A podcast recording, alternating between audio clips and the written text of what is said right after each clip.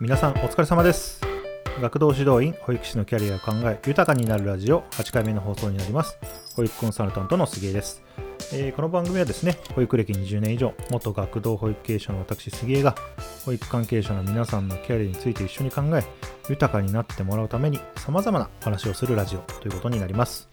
えー今回はですね、保育で起業、どういう道があるのか、えー後編、え前回の続きですね、前編からの続きになります。で、えー私なりの結論が5点ということでお話をさせていただいております。えー保育園の経営、学童保育の経営、フリーのベビーシッター、フリーの保育士、えーそして保育のコンサルタントという5点になります。ということで、えメインテーマに移ります。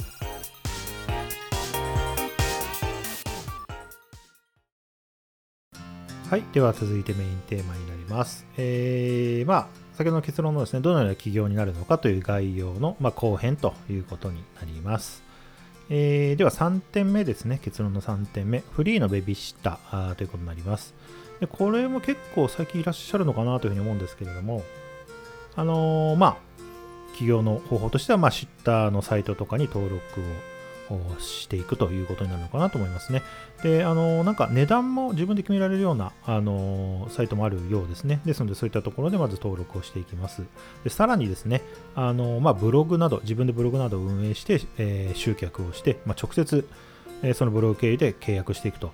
いう方法もありますね。で、これはもう完全に、えの自分で集客してますので、値段は自分で決めていくという形になるかと思います。でまあこれメリットとしてはですねあの、まあ、価値を自分で高めていってどんどんどんどん単価を上げていけばあの高収入ということが可能になってくるかなとい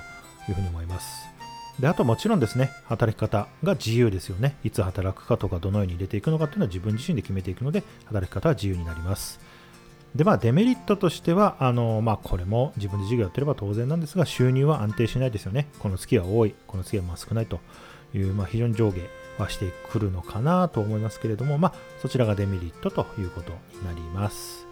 えー、とでは続いてですね、えーフリーの保育士ということになります。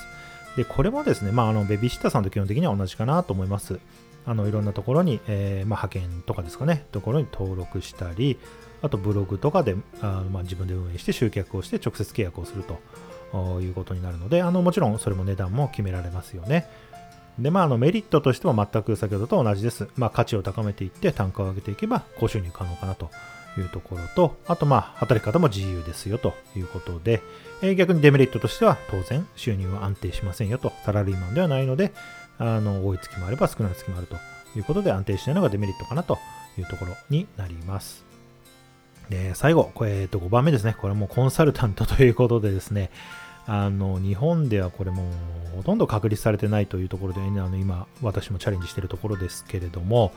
あのまず私知る限りですねこれ専業でやってらっしゃる方お一人ぐらいしか知らないですね。あの私の知る限りですね。で独立系としては、うん、私以外ちょっと見たことないかなと思うのでもう本当に今チャレンジしているところです。でまあ、えーこれの企業に必要なのはもう今本当に私実感してますけれども、まあ、企業とまず取引するということが基本になるので、企業と取引するだけのまあ営業力とか、あと経験ですよね。企業に納得してもらうための経験、えになります。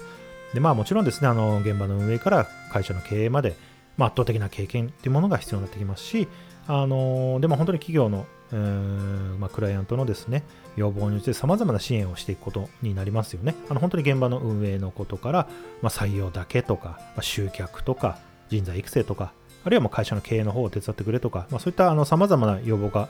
あの来ることが予想されるので、